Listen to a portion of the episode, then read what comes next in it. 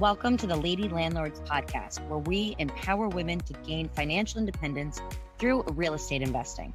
I'm your host, Becky Nova, founder of Lady Landlords.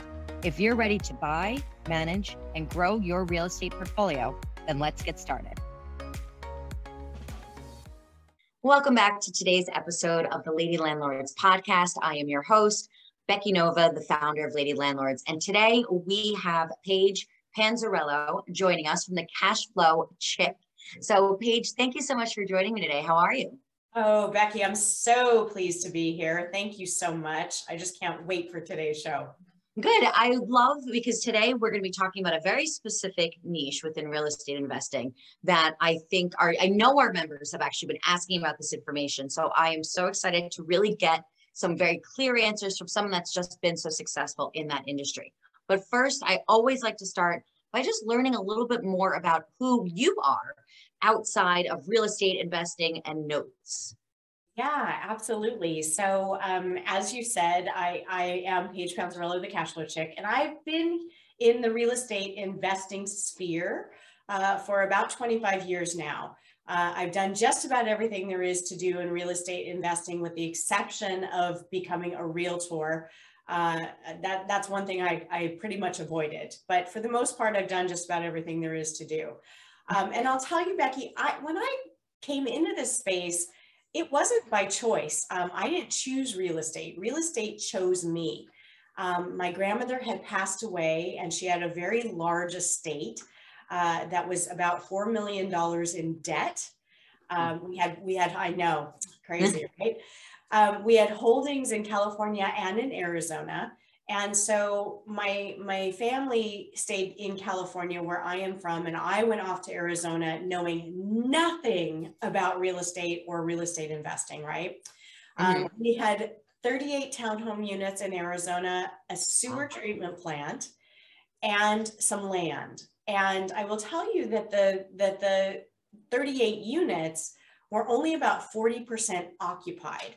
Um, and then mm-hmm. most of them were in a state of disrepair. They needed to be fixed um, because they were not habitable. So again, we were 4 million in debt. I go off to Arizona know, knowing nothing. And back then, we didn't have things like Zoom. I mean, the internet was barely around, right? Um, so I had to surround myself with people that had the answers to the questions I was asking. Mm-hmm. Um, long story short, fast forward within 18 months, I was able to fix and, and put renters into those units. Um, we were 100% occupied. Within three years, I turned the 4 million into the positive. So we came out of debt. Um, and I realized though that we weren't going to be able to sustain profitability with the mm-hmm. townhome units because the, the area didn't command the, the market rents that we needed to command in order to maintain profitability. So I went to my family and I said, we need to sell off these units and we want, need to sell off the sewer treatment plant and we're, and I want to use that money to build on the land. And my family said, nope, don't want any part of that. I said, okay. And I bought the, the company, I bought the corporation. I knew nothing about construction, mm-hmm. right? So I found a contractor, I designed a project to build on the land. Um, and I quickly realized he was going to bankrupt me coming out of the ground. And so I fired him and I started my own construction company. Again, I knew nothing about construction, but I was bold and fearless and young at the time. Um, I had nothing to lose. And so I started the construction company, found a qualifying party, and within three years, we were the largest, largest private employer in the county. Um, wow. Yep, we held all of our licenses with the exception of HVAC and roofing. And the only reason we didn't have those is because the insurance was too high. And I was young and I was making money hand over fist, Becky, but I will mm-hmm. tell you, I was working seven days a week, mm-hmm. 18 hours a day. And, and literally, I think it would have put me in an early grave. Um, It, it would have. Wow. My saving grace, though, and, and I say it, I choose those words carefully, is um, the crash, right? I saw the crash. In 2008. In 2007, 2008, yes. Okay. I saw it coming. Um, mm-hmm. And I thought, oh, this is not going to affect me at all uh, because I was only about 10, 15% leveraged. I mm-hmm. had a mm-hmm. lot of liquidity, I had a lot of assets, um, and, and I had great relationships, right? What mm-hmm. I did not anticipate is that the people that owed me money were not going to be able to pay me. So the crash happened literally on top of my head and I was pretty devastated. Um, I had the opportunity, like everybody else, to file for bankruptcy. I chose not to do that. Mm-hmm. Instead, I liqu- liquidated everything at pennies on the dollar. I paid off everybody that I knew. And I walked out of Arizona having paid everybody off, but losing $20 million. Yeah. Yeah. when you say, and before we were already talking about 4 million was already the problem and now we're talking 20 million. 20 so, million. yeah. Okay. yeah. And, gotcha. and I called that earlier a blessing, right? My saving grace. Mm-hmm. And, and I say that for a reason because it taught me, number one, it kept me out of the grave, right? Because mm-hmm. the stress and anxiety of, of all of that was tremendous. But number two, it, it, it taught me how I relate to money. It taught mm-hmm. me who I am as an investor. It taught me my risk tolerances, right? Mm-hmm. So it really shaped and molded me to be the person that I am today. So I went away from real estate investing for a little while to lick my wounds and kind of regroup. Oh my God. So we were already talking about now 4 million, but now we're actually talking about like 20 million. So I want to unpack a couple of things that you'd kind of said in there. One of the first things that I love that you started with is that you've done a ton of things in real estate, but you are not a realtor and you don't want to be a realtor. Can I ask why that is? Yeah, there was there were a couple of situations, especially when you're an owner builder, there are opportunities for you that are don't necessarily exist if you are a mm-hmm. realtor. Um, and and because my focus is not to number one, it's not the retail side of being a realtor. Um, mm-hmm. That's not that's never interested me. Um, largely because that's not my focus. My focus is to be more of an investor um, now, I realize there are advantages to being a realtor as an investor, um, but honestly, I've built such a huge network as it is that I can rely on other realtors and use their services that that I don't necessarily need to have my own licensing. Correct, and that's we talk about that often here. That sometimes we need to be the experts in what we are in and let other people be the experts in what they do. And I think there's a very big misconception with real estate investing that we have to be realtors. Yes. And I am I say the same thing. I have no desire to be a realtor, so it's just nice to hear that somebody else um also kind of felt that same way. The other thing that I thought was interesting in the beginning of your story is you mentioned a water sewer a, tre- a water treatment sewer plant. treatment plant. Yep. How did that fit into anything? That's just 38 townhomes, and a water treatment plant. and a sewer treatment plant. Um, and I'm going to crack a little joke here. It's a crappy business. Um, Love it. um, yeah, you know, it was just one of those holdings that my grandmother invested in. And mm-hmm. she, you know, we are in a smaller town. It's not like a big city sewer district. Um, but it, it was in a smaller town and mm-hmm. it serviced the townhomes and kind of some of the surrounding homes. So, um, you know, it was fully operational and it also provided us some irrigation water. So it was really oh. interesting. Yeah. But again, my focus was not to run a sewer treatment plant. I am, so, I don't think that's anything that anybody ever kind of thinks nope. about like growing up, wanting what I'm going to own when I, when I get older, sewers.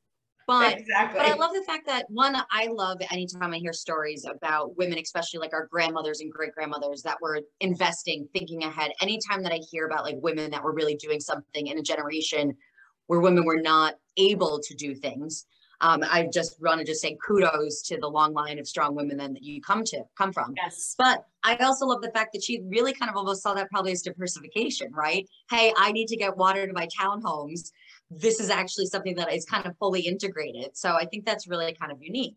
So yes.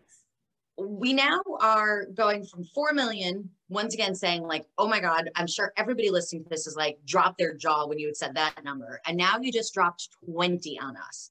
What happened next? After the 20 million? mm-hmm. Where do we go from there? Yeah. So obviously, you know, I felt good about my decision and having to, you know, because I paid everybody. I yeah. was one of those lucky few that did that. Um, and there was, mm-hmm. you know, there were a lot of people that did not pay me.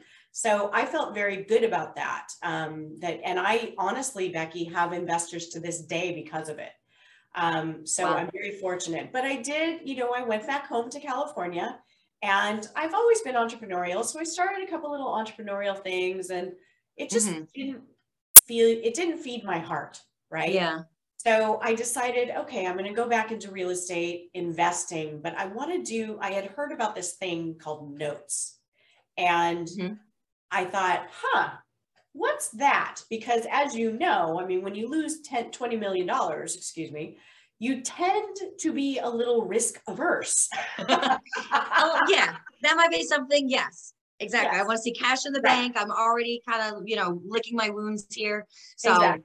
Mm-hmm. exactly. So, what, coming back in, I was very risk averse. And so I looked for mediums that presented to me in a less as a less risky investment and mm-hmm. i came across notes mm-hmm. and when i started to learn about notes as i'm doing other things i'm you know wholesaling i'm fixing and flipping and i'm kind of having flashbacks of my of my construction days right so okay. i knew that that was not a permanent thing for me yeah. um, but i was building my capital back up right so I got, I was doing what I needed to do to get to what I wanted to do. And what I wanted to do was notes. And when I got here, I'll tell you, and learning about notes, angels sang for me, literally sang for me.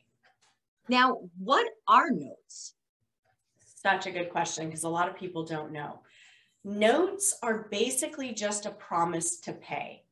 It, mm-hmm. it is it is a promise to pay that it's a debt instrument um, and there are many different kinds of notes that you can invest in.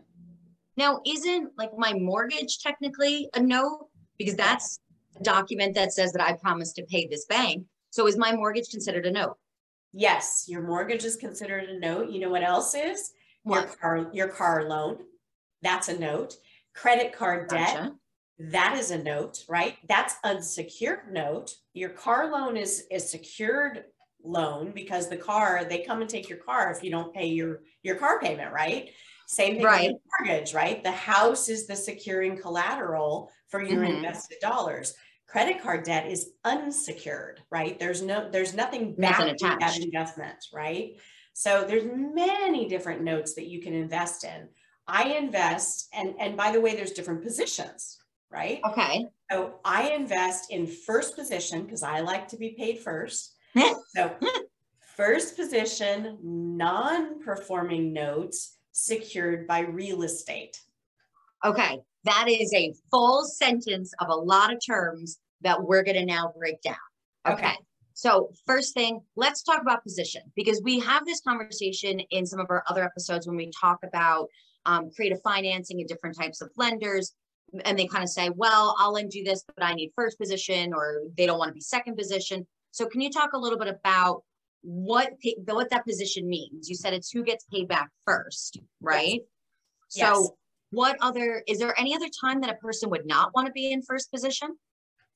Well, I mean, there are some very successful second position uh, note investors, which means that you are willing to take the position behind the first position. Um, generally speaking, a second position note is a little less money to invest, you know, that you need required to invest. Right. Um, but to me, again, being so risk averse, you're under threat of a foreclosing first position lien if you're in the second position. So my preference mm-hmm. is to be in a first position lien um, on that property, right? So I'm the right. first person to get paid back. Typically, the only thing that can wipe me out are municipal liens, meaning property taxes, right? Property yeah. tax deed or tax lien sales um, can wipe out your first position loan. But you're alerted to the fact that that they exist, um, and that's kind of part of the due diligence. We can go down a rabbit hole there. we, we might go down. But, we might get there but yeah, but we're, I mean, in first position is exactly like it sounds. We are the yep. first to get paid. Right. So now you're buying somebody else's mortgage or somebody yeah. else's note, promise to pay, because we're talking once again, then you mentioned that this was only with houses, only real estate, right? So basically you're buying the mortgage um, for somebody that's promising to pay back that house. And you then are taking the first position on that. And then exactly. you said you do this, and then you said it would be secured, right? Yes. Because once again, we're talking real estate, so that has the houses. So are you buying these notes from a bank? Yes. Gotcha. I buy from banks, hedge funds, other note investors, um, credit unions, hard money lenders, you brokers, you name it. I anybody that has it. as long as the numbers make sense to me, then and make sense to who I am as an investor, and that's an important piece, right? Yes. Um, then I will buy it. Then I will buy Perfect. it. Perfect. And we talked about that too. What might be a good deal for you might not be a good deal for me. We all have kind of different things that we consider that. But exactly. numbers got to work, regardless if it's me or you on that. The other interesting term that you had in that phrase was non performing. Mm-hmm. That sounds scary to me. Yes. Can you explain what performing versus that a non performing would be? Yes. So it's just like it sounds non performing, the borrower has stopped paying their mortgage. A performing loan is where the borrower is paying their, their mortgage. And it sounds crazy because, like you said, Becky, that sounds risky, right? It sounds scary yeah. to go into a, an, an investment knowing that your borrower has stopped paying. And I will tell you, crazy like a fox, okay? crazy like a fox. And the reason I focus on non performing loans is that I buy them at a much bigger discount off of the current market value of the securing collateral. Okay. So okay. I build in immediately at the beginning, I build in a very large cushion of equity mm-hmm. already into my investment before I even start working it out. It also, and in doing that, it mm-hmm. allows me to try and work with my borrower to keep them in their home um, and give them a second chance, which is pretty cool. Gotcha. Because I was just saying, I feel like there would probably be better deals on non-performing notes rather than performing yeah. notes because that means people are paying. So a bank might not, or bank or some of the other places that you mentioned that you would buy these from, they're not, they don't really care to sell them as much if they're actually getting paid the money that they're owed, right? But I can definitely then see people saying, well, they're not, I'm not being paid. I don't necessarily want this loan anymore because I'm kind of seeing the writing on the wall, right? Exactly. And larger institutions um, like FC, FDIC insured institutions, mm-hmm. they they have to have um, capital reserves set aside. And it there's federal regulations on those banks to do a foreclosure that we as individual investors don't necessarily um, have to adhere to, right? So right. they're willing to discount it Mm-hmm. substantially, mm-hmm. Sell it to somebody like me and write off the loss off of their taxes and get rid of the headache, right? right. Um, in a performing situation, it's they don't need to discount it that much. And and reason that they sell a performing loan is if they want to recapture capital, right? Gotcha. So so I will do that too. That's part of our exit strategies, which we'll get to later, I'm sure. Um, but I like to get a note performing, cash flow it, I am the cash mm-hmm. flow chick, right? Uh-huh. Um, cash flow it, and then a few years down the road, sell it to another uh, performing note investor and recapture my capital and do it all over again. Gotcha. Okay, so let's break this down here.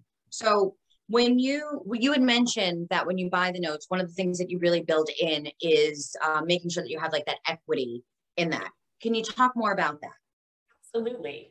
So typically in a non-performing situation, um, mm-hmm. I will pay anywhere between my sweet spot, um, and it was much lower when I started, by the way. When I first started investing in notes, I was buying at 36 to 42 cents on the dollar of the current market value of the securing collateral, right? Okay. Not on the total debt. Because remember, especially in 2008, you know, people were underwater, right? The, their bottom dropped out of the value of their home. So I I base my purchase price not on the amount owed. Correct. Because sometimes they end up because in 2008 people actually owed more than what their property was worth. Exactly. Right? Exactly. Gotcha. And so I do that now exactly. Um, so I take the, the securing collateral and evaluate it and discount it from there. So for instance, let's say my borrower owes mm-hmm. $100,000, right? Um, yeah. Plus they haven't paid, so there's default interest, etc. So the, the yeah. Principal balance is 100, but they're $20,000 in arrears as well, right? Mm-hmm. The technically the face value of the note's 120. Right. But the property is only worth 80. So I will buy based on that $80,000 and I will discount it. My sweet spot right now is generally between 55 and 62 cents on the dollar. Right. So then that way, once again, so you would be paying, for example, for that in that example, if it was worth 80,000, you would be looking to really purchase that for like 40,000. Yep. 40, 40, 50,000 somewhere in there, right? That 50, yeah. 60% of what really that asset is worth at 80,000 not the 120,000. That's somebody else's, that's the non-performing part. The fact that now they owe so much more than what the property is really worth. Exactly. Gotcha. Exactly. Okay.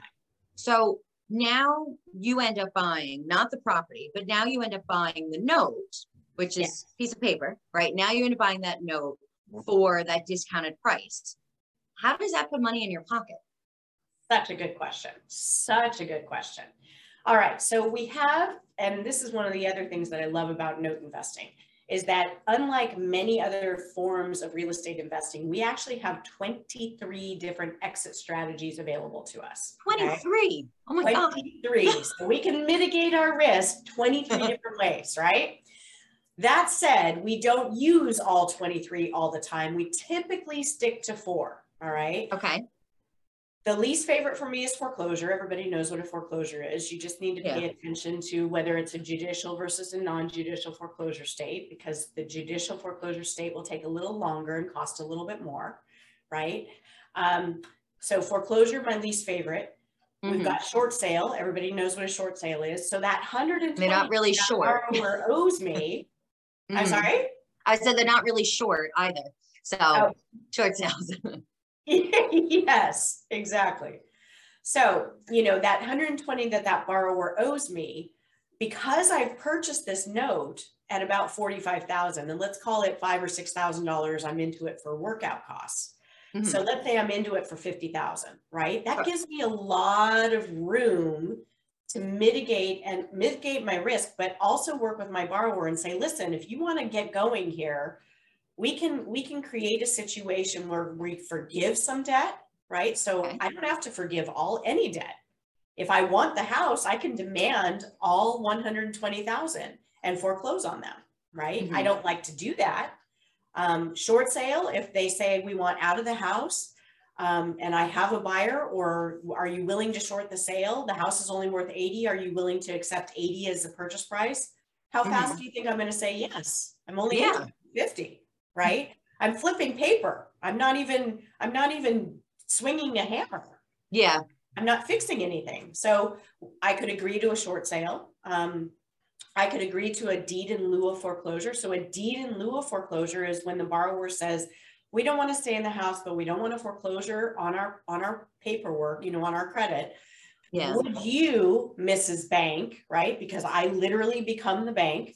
Mm-hmm. Would you accept the deed to our house as payment in full for our loan? So now I'm taking hold of the asset, right? The house.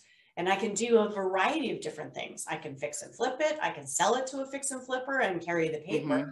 I can buy and hold it, right? So I can put it, fix it and put a renter in there. Mm-hmm. Um, some of the houses don't even need to be fixed, right? Yeah. So, so super easy. Short-term rentals. Um, there's a variety of different things if I capture the property. Um, right. And I want the debt. I, I don't want to hold on to the properties. Right. Right. The whole point is then to not really be buying the actual asset. You yeah. could do that. You could go and you could buy the actual house. Exactly. But that's not the strategy here. The strategy here is buying the paper, exactly. buying that Secured note. by the house. Secured, Secured by, by the, house. house. Exactly. Important. So that way we don't lose our shirt here. Exactly. because we have that behind us. Gotcha. And so, then my favorite, but my favorite mm-hmm. exit strategy is the reperforming situation. So of that 120,000, if my borrower wants to say to stay, I can go to them and say, listen, and use that debt as leverage.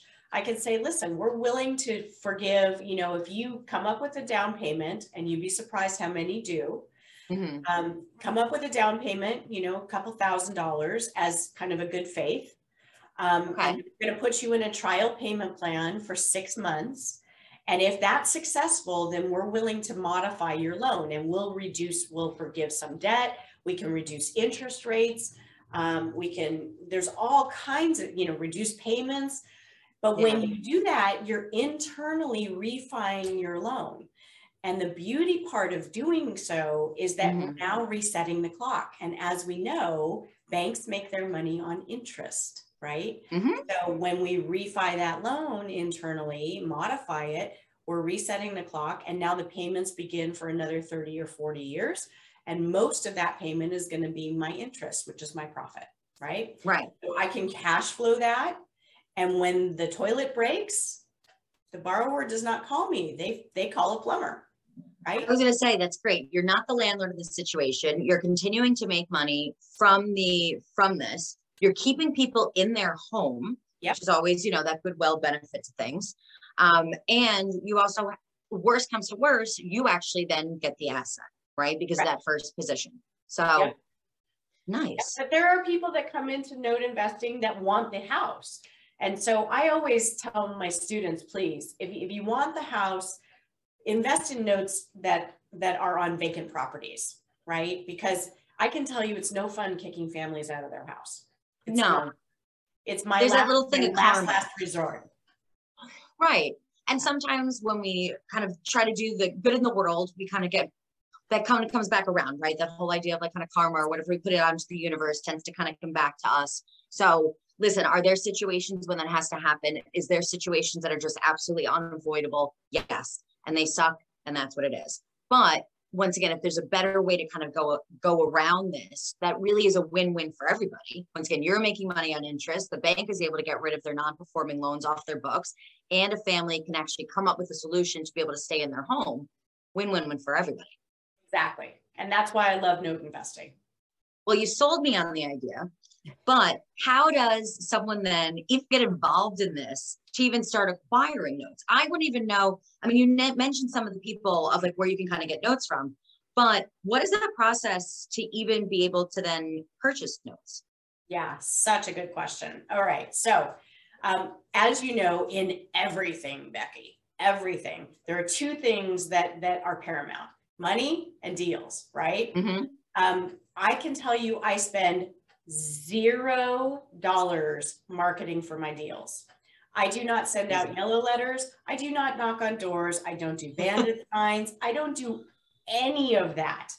Yeah. I network with people. I go to conferences. Mm-hmm. I meet in and and this space, I will tell you, yes, there is competition, but it's very collaborative. So okay. once you get hooked into knowing, you know, getting to know or, or meeting an asset manager, and I call them all ma- asset managers, right? Okay. Um, because they're the ones that diversify the portfolios. So when I meet these asset managers, I, you know, it, the, the beauty part is, is they don't care if you're new. They are not emotionally okay. involved or invested in these properties. They just want to make sure you're not a tire kicker and that you're going to close. That's all they right. care about, right? And once you establish that reputation, they will also start to really introduce you to other asset managers, right? Mm-hmm. Um, other note investors will introduce you to asset managers. It's a small community.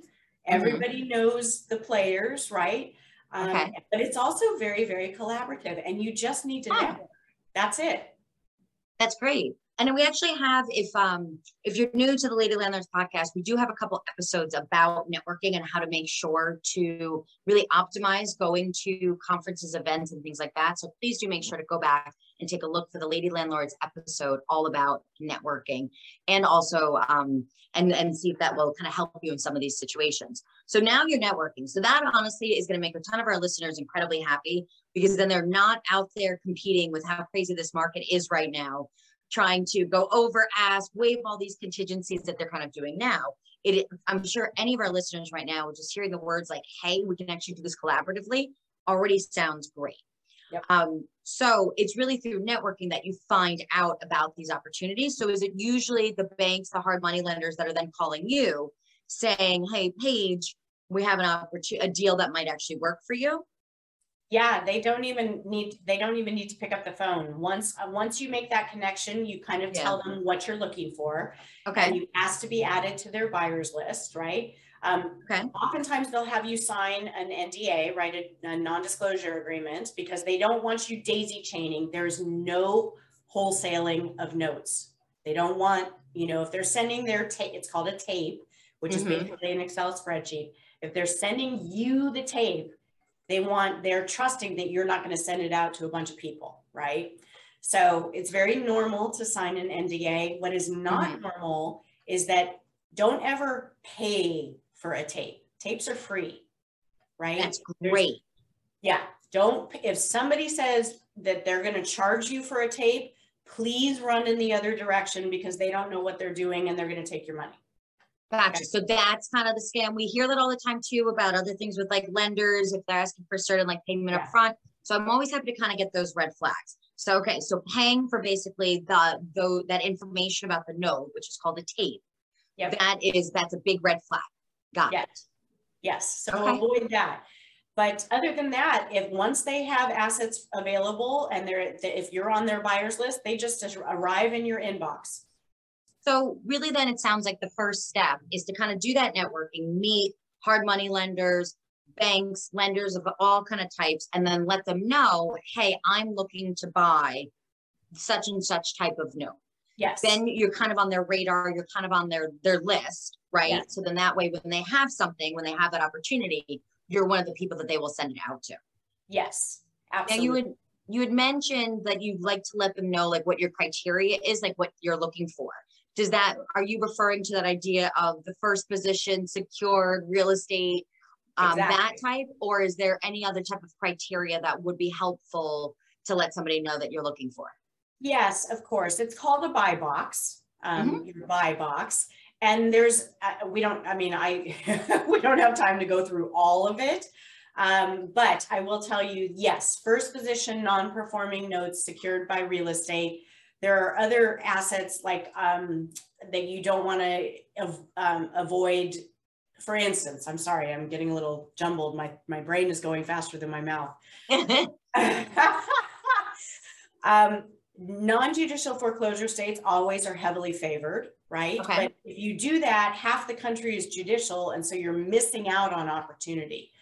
Um, so keep that in mind. However, in my buy box, I want to be in and out of notes within 12 to 16 months, give or take. Um, and so I don't invest in notes in New York, for instance, because as you know, foreclosure in New York takes about four to five years. That doesn't fit my buy box. So I don't even look at assets in New York, right? Gotcha. So things like that. Um, and, you know, there are many nuances. And by the way, everybody, don't walk into Wells Fargo and say, I want to buy notes. They're going to look at you like you've got horns growing out of your head. They don't understand. You have to contact different avenues. And, and quite frankly, you have to be pretty darn big uh, to buy from Wells Fargo. So I would so, avoid Wells Fargo. I think I think there's a lot of reasons that we can give that we should probably all avoid Wells Fargo to yes. be honest in general. But what. I hear you saying is really some of those like the big bank, the big box banks, right? Your Bank of America, your Chase, those are not necessarily the places to start. And that's that kind of goes kind of for anything that we should do. It's kind of more of that grassroots. Who do yeah. we know? Who are the hard money lenders? Who are the people in our community? Who are the smaller players as we kind of build our build our way up? And then it also sounds like over time that buy box will become much more clear and yes. we'll get much more specific on what we're looking for. Same yes. thing to relate it once again back to kind of like rentals. If you're working with like a wholesaler, that you know we or even a realtor for that matter, we have an idea of what the criteria is that we're looking for, and really over time we tend to get a little more specific in what our buying criteria is. It sounds like it's exactly the same with note buying. It is exactly, you know, and and there's one thing, you know, you have to consider your budget as well because there are no financing in notes um, unless you're a huge, huge hedge fund, right? So you either have, that's one of the downfalls I have to say. You either have to have cash yourself mm-hmm. or invest with JV partners or use other people's money, of course. And there's plenty of money out there. Um, it's the perfect vehicles for self-directed IRAs to invest in. So keep that in mm-hmm. mind. Um, but again, you know, you will have to keep in, in mind your budget. So if your budget is that you have $100,000 to spend and you know that you're only, you know, that your percentage that you're going to pay is 50%, you don't want to look at assets that have values over $200,000 because you can't afford it. I call that shopping on Rodeo Drive, right? Um, right. Want to avoid that. So you, there are many factors that play into your buy box, but but mm-hmm. for the most part, you know, they're just a couple little bullet points that you tell the bank. But inwardly, you know, internally, you know, mm-hmm. okay, I don't invest in condos, I don't invest in land, I don't, you know, things like that. Right. And that was actually me one of my questions for you. If this was really then that all cash, um, really an all cash kind of play. So that's good to know. But once again, you can still kind of do it with partners and kind of pool some money that way. But yeah. otherwise, which makes sense, right? If now you're buying, if you're buying somebody else's promise to pay for something, to do that with your own note would also just kind of be a little much more complicated and probably counterintuitive. So it makes much more sense that it would be an all cash play. Um, yes.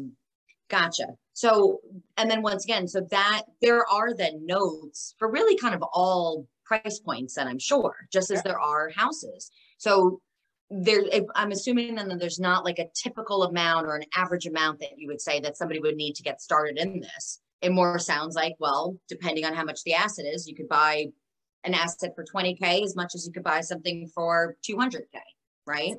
Yes, absolutely. Gotcha.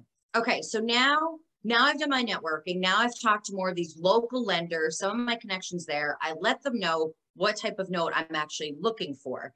Great. Now I get a tape and I'm like, yes, this is what I was looking for. What do I do? Such a good question. All right.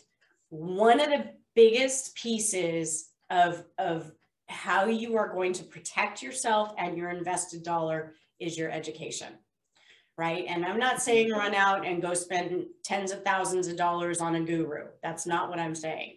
There's plenty of free information out there. Um, I've got some free information that you that you can go to, um, you know, and and I'll give you contact later on. But but you have to educate yourself. If you do not educate mm-hmm. yourself, there are little nuances in note investing where you can get tripped up and you can hurt, get hurt. For instance, gotcha one of our exit strategies, we talked about deed in lieu of foreclosure, right? Mm-hmm. So if I, as the first position, if I don't do my due diligence and know to look if there's a junior lien holder behind me, mm-hmm. then I could get stuck on the hook for that debt.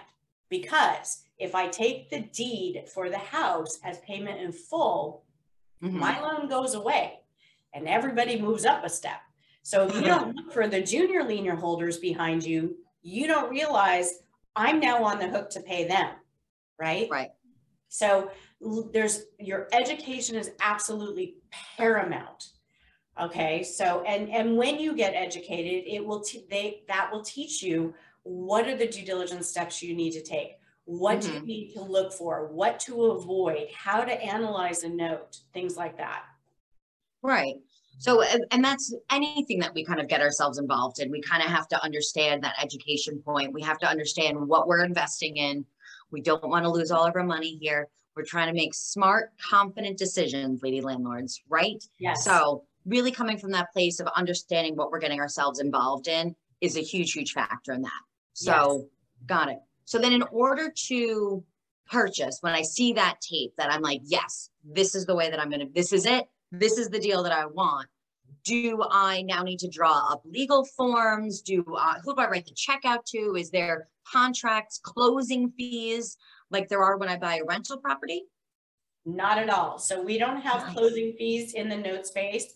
Um, we typically don't use escrow, although there are a couple of platforms that you can use um, online that mm-hmm. and i don't recommend uh, going i mean there are some websites you can go on a, on a website right now and buy a note right i don't right. recommend doing that um, there are a couple that i do i have used and i have bought from and i have sold on and i do like them and i do recommend them nice. um, but and they will use escrow like a th- independent third party but it's very common that you are going to wire your funds directly to your seller. They will come up with the MLSA, right? The mortgage loan sale agreement. Sometimes mm-hmm. it's referred to as a PSA, which is a purchase and sale agreement. But the documents are all drawn up by the seller. It is okay. your job to review them. Okay. So you need to know how to do that. And if not, pay an attorney to do that. right. Great. That's the best advice over here. Yep. Yeah. Pay an attorney. Be the best couple hundred dollars you ever spend. Right. And of course, I teach my students as well to do that. Um, and then you sign the documents, wire the funds, and then the bank will send you the actual hard physical file with the original wet sign documents. Wow. Okay. That's simple. Now, do you have to buy notes in an LLC as a company, corporation, or can you buy notes as as yourself? You can buy notes as yourself. I don't recommend that. the reason for that, besides all of the the normal reasons, is that when a note is sold, your mm-hmm. borrower is informed, right? So there's a servicing company that st- steps in the middle of this. Um, they mm-hmm. and they handle. This is the other thing that I love. Perfect. It's just perfect for me. They handle the communication between you and your borrower. So I don't because I've got a huge, huge heart and everybody's got a story. So my borrowers don't contact me directly, right? They contact my servicer. However, okay. that being said, the servicer, the old servicer for the old note holder is going to send what they call a goodbye letter. So that says goodbye, we're not we're not going to be your lender anymore. Your new lender is and they list your company. But if you invest as Paige Panzarello, it will hey. say Paige Panzarello, right? So I strongly urge you not to do that. mm-hmm. no, and for for a ton of other reasons, we should be investing through exactly. LLCs anyways, rental properties, anything that we really yeah. do from a liability perspective. Exactly. Yeah, I would not I don't know what types of phone calls you'd be getting if your name was all of a sudden on that paper going out as now the new new owner. Exactly. So exactly. Gotcha.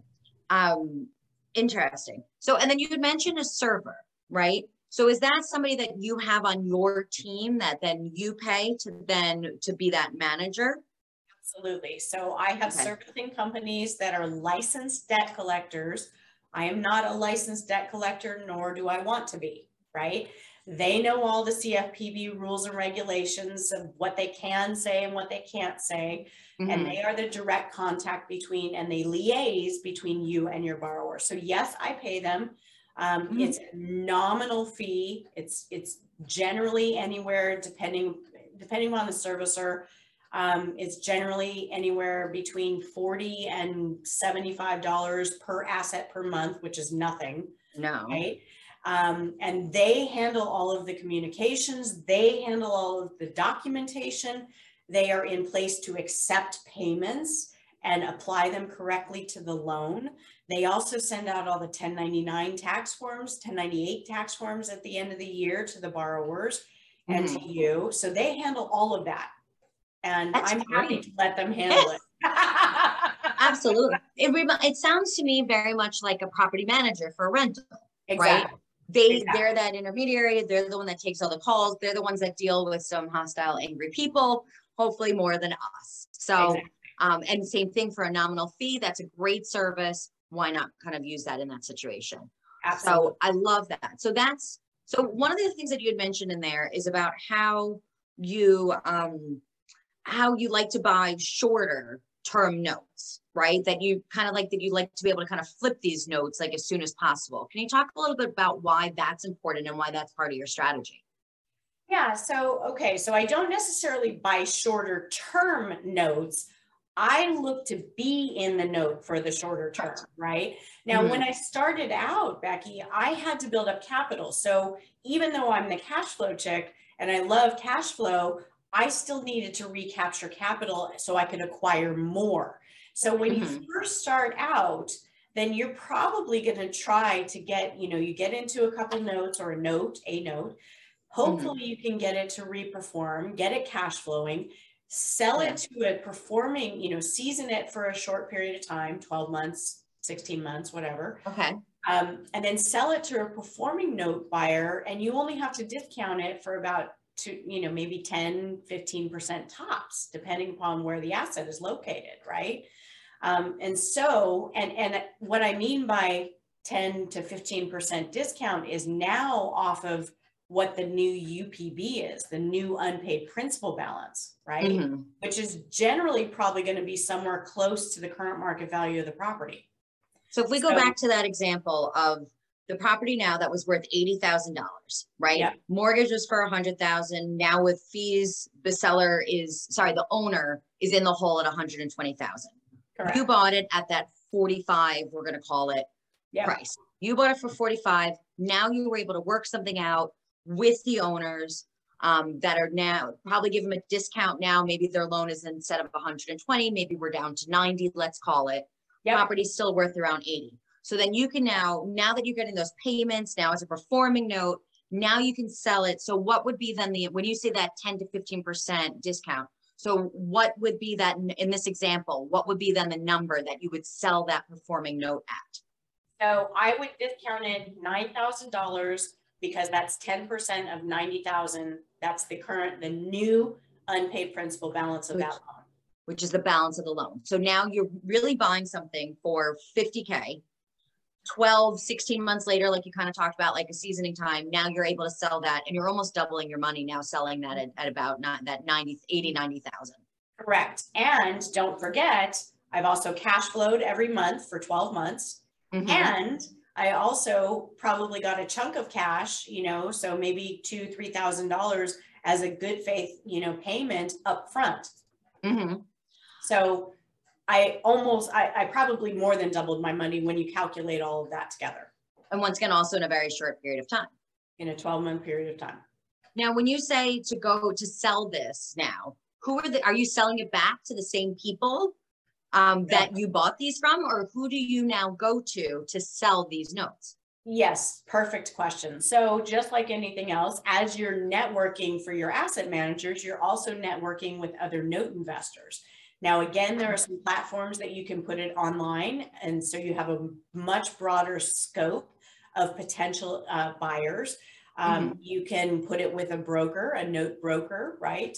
Um, and you can ask your servicing companies, hey, who is brokering notes? I want to yeah. sell one, right? They know all who, who uh, you know, are the performing note buyers.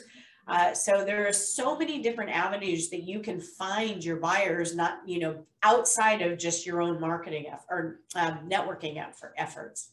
Right. Is there ever a time that you would hold a note and not sell it?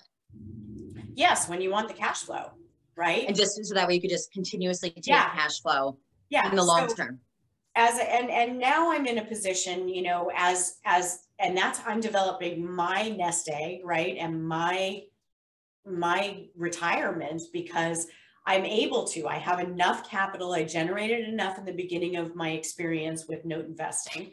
And so mm-hmm. now I typically, out of every, I, I, generally will keep half. So when I get a note to reperform, I'll keep um, 50% of those that I get to reperform and just cash flow them. And mm-hmm. the other 50% I'll sell off to a, a performing note investor once again, I'm going to relate this back to actually that physical like asset and the brick and mortar kind of idea. This to me sounds very much like, well, these I bought, rehabbed, and flipped. And then these I bought, rehabbed, and now I'm doing a buy and hold, right? There's certain ones that I keep, there's certain ones that I sell. Exactly. Seems like a, and it probably makes a difference depending on what those numbers look like for each exactly. of those, deciding which ones we're going to keep and which ones we're going to sell. Exactly. Well, I I love this idea, and this is something that I definitely am going to be diving more into. And I know you have an upcoming workshop that actually I'm going to be in. I'm going to be attending because I, I find this so intriguing and really something that I'm I'm thinking about moving my portfolio towards.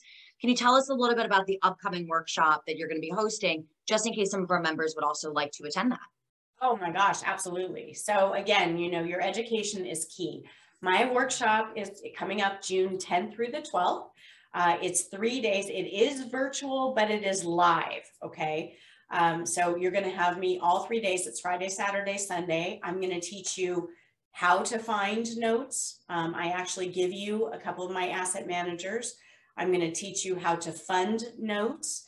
Um, I'm sure, Becky, that, you know, like you said, networking and all of that, I'm sure you have many podcasts on, on funding, right? Mm-hmm. Um, but it's a little different in the note space because, again, there's no financing. So right. um, I'm going to teach you that. And I'm also going to teach you how, what to do when you find them. So I'm going to give you all the due diligence steps to take. Um, we're going to go over that ad nauseum, right? And I keep my workshop really small because I want to answer all your questions. Um, mm-hmm. You're also going to meet uh, my loss mitigation team, right? Um, so you're gonna you're gonna talk to some of my team members. I give you my resources um, because I'm the type of person. If I'm going to educate people, I'm going to give them all of the tools that they need. I'm not going to hold anything back. So right. Um, so you're going to get it all. Great. Well, I'm going to be, like I said, I'm going to be attending this, and I hope some of our other lady landlords will be joining me in that. I will make sure to put not only the information for the workshop, but also your contact information down in the show notes. So that way, um, some of our members can either attend the workshop and then also reach out to you if they have any other questions, um, as I'm sure they will. This is such an interesting topic. Um, Paige, thank you so much for joining me today and reviewing notes. And I look forward to your workshop in a few weeks. I'm excited too. And Becky, really quick, because I forgot to mention that for your for your lady landlords, um, we've we're providing a discount, right? There's a coupon. Oh. So so yeah. Thank you. Yeah, absolutely. Absolutely. So um, I gave you that link. Let's put that in the show notes, but just in case, it's buildingwealthwithnotes.com forward slash lady landlords. And uh, you get a hundred dollars off your off your off your ticket. Thank you so much. I'm sure our members will really appreciate that. I know I do. So, Paige, thank you very much. I appreciate you being here with us today. I look forward to seeing you in the workshop in a few weeks. But thanks again for your time today. Absolutely. Thanks so much for having me. I really enjoyed it. You're welcome. For other listeners, do make sure to hit that subscribe button, whether you're watching us on YouTube, on our YouTube channel, or wherever you subscribe to your podcast so you do not miss another episode of Lady Landlords. We release new episodes every single Tuesday, and I hope that you will join us again next week for the next episode of the Lady Landlords podcast. Thank you for listening to today's episode. If you're feeling stuck in your real estate journey, visit lady-landlords.com slash roadmap to book a one-on-one workshop with me. I'll help you determine your next best strategy. Or you could subscribe to our newsletter for exclusive tips and offers. Invest with confidence. Become a lady landlord today.